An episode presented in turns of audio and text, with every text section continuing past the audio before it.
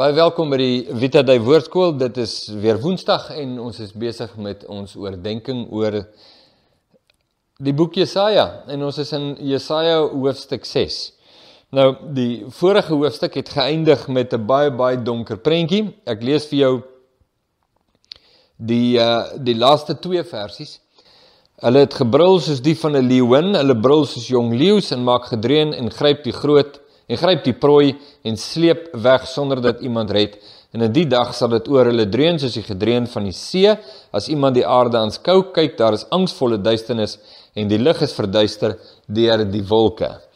Ehm um, dis dieselfde boodskap wat ons ook in Joël 2 kry, is dat God sê dat hy fluit vir die vyande van Israel en hy roep hulle na Israel toe om sy oordeele oor Israel uit te giet. En wanneer dit gaan gebeur, dan is daar geen genade nie. Hulle gaan alles platvee voor die voet. In Joël hoofstuk 2 is die leermag wat God na Israel toe roep om die oordeele oor Israel uit te giet, 'n uh, swerm sprinkane of waarskynlik 'n hele paar swerm sprinkane om die lewensonderhoud van die Israeliete heeltemal te verwoes as 'n demonstrasie of 'n uiting van die oordeel van God oor die Israeliete vanweë hulle rebellie teen God met die boodskap bekeer julle. Dis die belangrike ding, bekeer julle. So ons kyk nou na hoofstuk 6 van die boodskap gaan aan. In die sterfjaar van koning Osia het ek die Here sien sit op 'n hoë en verhewe troon terwyl sy some die tempel gevul het. Serafs het bo hom gestaan. Elkeen het 6 vlerke gehad, met 2 het hy sy aangesig bedek, met 2 sy voete en 2 het hy gevlieg. Die een het die ander toegeroep en gesê: Heilig, heilig, heilig is die Here van die leerskare. Die hele aarde is van sy heerlikheid vol. En die drempelposte het gebewe van die geluid van die roepers en die huis het vol rook geword. Toe het ek gesê: "Wee my! Ek is verlore want ek is 'n man onrein van lippe en woon onder 'n volk wat onrein van lippe is, want my oë die koning, die Here van die leerskare gesien." Maar een van die serafs het na my toe gevlieg met 'n gloeiende kool in sy hand wat hy met 'n tang van die altaar afgeneem het. En my mond daarmee aangeraak en gesê: "Kyk, dit het jou lippe aangeraak en jou skuld is weg en jou sonde versoen." Daarop hoor ek die stem van die Here wat sê: "Wie sal ek stuur en wie sal vir ons gaan?" Toe antwoord ek: "Hier is ek, stuur my." En hy het gespreek: eh, "Gaan sê aan hierdie volk: Hoor altyd deur, maar verstaan nie en sien altyd deur, maar bemerk nie. Maak die hart van hierdie volk vet en maak hulle ore swaar en bestryk hulle oë sodat hulle nie sien met hulle oë en met hulle ore nie hoor en hulle hart nie verstaan nie en hulle hul nie bekeer en gesond word nie. Toe sê ek: "Hoe lank, Here?" En hy antwoord: "Totdat die stede verwoes lê sonder inwoners en die huise sonder mense en die land verwoes is tot 'n wildernis." En die Here die mense ver verwyder het en die verlatenheid groot is in die land. En as nog 'n tiende deel daarin is, sal dit weer wees tot verwoesting.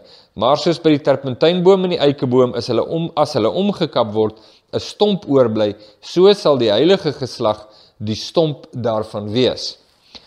Nou, hierdie gedeelte word aangehaal in 'n uh, uh, Openbaring 4. Dit word aangehaal in Matteus, Markus, Johannes en in Handelinge. Die gedeelte wat jy sopas gelees het uit Jesaja. En ons het die toneel en ons het al hieroor gepraat hier op Vita Dei Woordskool oor Jesaja 6. Dit was die videoetjie waar ek besig was om 'n ring te maak en hierdie woorde op 'n ring te grafeer en en gepraat het oor wat het Jesaja beleef in die troonkamer van God. Die engele wat sê Heilig, heilig, heilig is die Here God van die leerskare. Die hele aarde is van sy heerlikheid vol. Die drempelposte het gebewe. Wat 'n geweldige toneel. En in die middel van wel kom ons sê dan aan die aanvang van hierdie boodskap van oordeel is daar die openbaring van God se heiligheid. Want waar kom die oordeel van God vandaan? Ons dog dan hy's 'n God van liefde. Hoe hoekom oordeel hy dan nou so ernstig en ywerig? En dis 'n belangrike vraag. Nie net om te vra nie, maar om die antwoord te verstaan, want die antwoord is gesetel in die heiligheid van God. Die heel eerste openbaring van God wat die mens leer ken oor wie God is, is die feit dat hy heilig is. Dat hy heilig is en dat hy rein is en dat daar in hom geen sonde, geen duisternis is nie. In hom was lig en die lig was die lewe van die mense. En in hom is daar lewe en die lewe is die lig van die mense. Beide is waar. Jesaja sien God in sy heiligheid. En die onmiddellike reaksie van Jesaja is bekering. Sy woorde o wee, ek is 'n man onrein van lippe. Jy sien God bring aan Israel die boodskap van bekering, maar dit is belangrik dat Jesaja ook bekeer. Die boodskap is nie net vir die hulle nie. Dis ook vir die julle. Dis nie net vir hulle nie, maar is vir ons almal dieselfde boodskap. 'n Boodskap van bekering om na God te draai. En wat vir my kosbaar is is dat op die Jesaja se openbaring van die heiligheid van God het onmiddellik bekering tot gevolg. Want die boodskap van oordeel is in essensie die boodskap van God se heiligheid. Ek dink terwyl ek nou sommer hierdie gedagtes deur my hart laat gaan, ek dink daar is baie mense wat valse bekerings na God toe toon wat dink dat hulle tot bekering gekom het maar nie het nie want hulle het nie die heiligheid van God gesien nie. Hulle verstaan nie die heiligheid van God nie. Al wat hulle hoor is 'n God wat aan hulle kant is en wat alles sal doen denkbaar om hulle lewens suksesvol te maak. Dis 'n bekering na so 'n God toe. Maar nie na die heilige van Israel nie. Nie na die God wat geen onreinheid en onheiligheid duld nie. Dis nie die God voor wie ek staan en sê o wee ek is 'n man onrein van lippe of 'n man onrein van hande of 'n man onrein van hart nie. Iemand wat waarlik op sy knieë val voor God en beleef dan na aanleiding van die erkenning en die bekering dat God hom reinig, nie net vergewe nie, En ek ek wil vir jou hier 'n baie belangrike ding sê en dat jy dit verstaan. Jy sal onthou dat Johannes gesê het as ons ons sondes bely in Johannes 1 vers 9, God is getrou en regverdig om ons die sondes te vergewe en van alle ongeregtigheid te reinig. My vriend, luister baie mooi. As jou hele verhouding met God net oor vergifnis gaan, is daar iets ernstig fout in jou lewe. Want die bediening van God, die teenwoordigheid van God bring reiniging as daar nie reiniging van jou sondes is nie, dat jy waarskynlik nie met God te doen nie. Want dis wat God doen, net die blote teenwoordigheid van God bring 'n bewustheid van onreinheid en 'n roepe na reinheid, reiniging, heiligheid, want heilig, heilig, heilig is die Here God van die leerskare, die hele aarde is van sy heerlikheid vol. Dit is uit sy heiligheid wat ons later sy liefde verstaan, maar nie andersom nie. Dis uit sy heiligheid wat ons die oordeel verstaan. Dis hoekom hierdie saak so geweldig belangrik is en waarskynlik ook hoekom hierdie boek so baie aangehaal word in die Nuwe Testament. Nou net hierdie gedeelte word in 3 van die 4 evangelies herhaal, insluitende die evangelie van Johannes. As ook die prediking van die apostels in Handelinge. As ook die kosbare troonkamer toneel in Openbaring 4 vers 8. Kan ons kan ons sien wat hy hier staan, maar maar daar was nog iets wat ek terwyl ek nou die hoofstuk gelees het sommer net vir jou wil noem. Hoekom is dit dat God die hart van Israel vet maak en sy oë bestryk dat hulle sien en nie sien nie en hoor en nie hoor nie? Ek dink nie ek weet wat die volle antwoord daar is nie maar ek dink ek weet wat iets van die antwoord is. En ek dink die iets van die antwoord is dat God in sy handeling met die mens by 'n plek kom waar hy sy genade onttrek en waar hy die mens oorlaat aan sy sotheid om die vrug van sy sotheid te eet en ek dink dis wat hier gebeur in Handelinge 6. Laat my dink aan Paulus wat skryf dat God het hulle oorgegee aan die gees van die leuen om die leuen te glo. Hoekom sal God dit doen?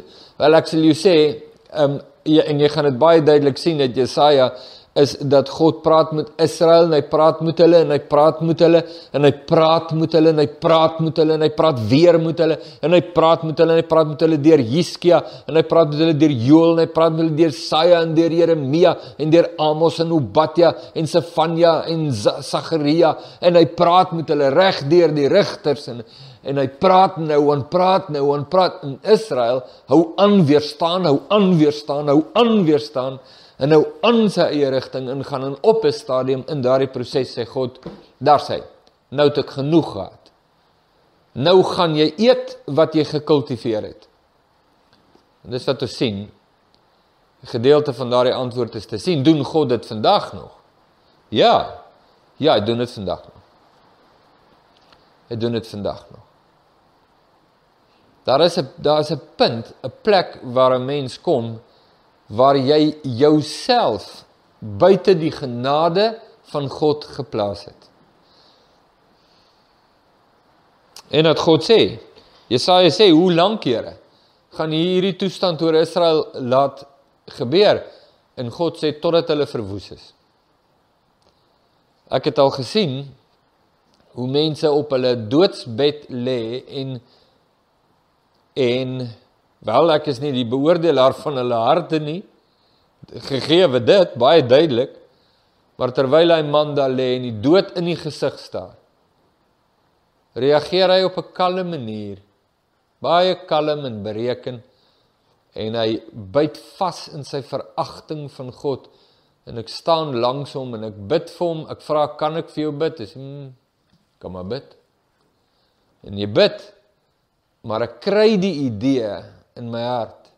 Of ek reg is of nie, dit sal net God weet. Dat hierdie man is verby genade. Hierdie man se oë is bestryk dat hy sien en nie sien nie en hoor en nie hoor nie. Oor sy volgehoue verset teen God is hy oorgegee aan sy eie sotheid. In Israel wat Israel geword het deur die handelinge van God, nie deur sy eie handelinge nie. Israel, Jakob se naam is verander na Israel. Jakob was 'n gewoonte bedrieër. 'n patologiese bedrieër. En God maak hom Israel. En God sê Ek het hierdie mense gemaak wat hulle is en ek sal hulle stomp afsny. Dis die erns van hoofstuk 6. Jesaja daarenteen sien die heerlikheid van God soos Israel al soveel keer in sy lewe gesien het, maar Israel gou net aan wegdraai en wegkyk. Jesaja val op sy knie en sê: "Wee my, ek is 'n man onrein van lippe." En God reinig Jesaja. En weet jy wat vir my kosbaar is, toe God vra wie sal ek stuur? Die absolute vrug van bekering is onderdanigheid aan God. Sê Here, as U iets gedoen wil hê, ek is gewillig. Ek is onderdanig. Your wish is my command. Die enigste mense wat so reageer is mense wat op hulle knieë geval het in bekering in die teenwoordigheid van die God van heiligheid. Dit is waar die lewe lê.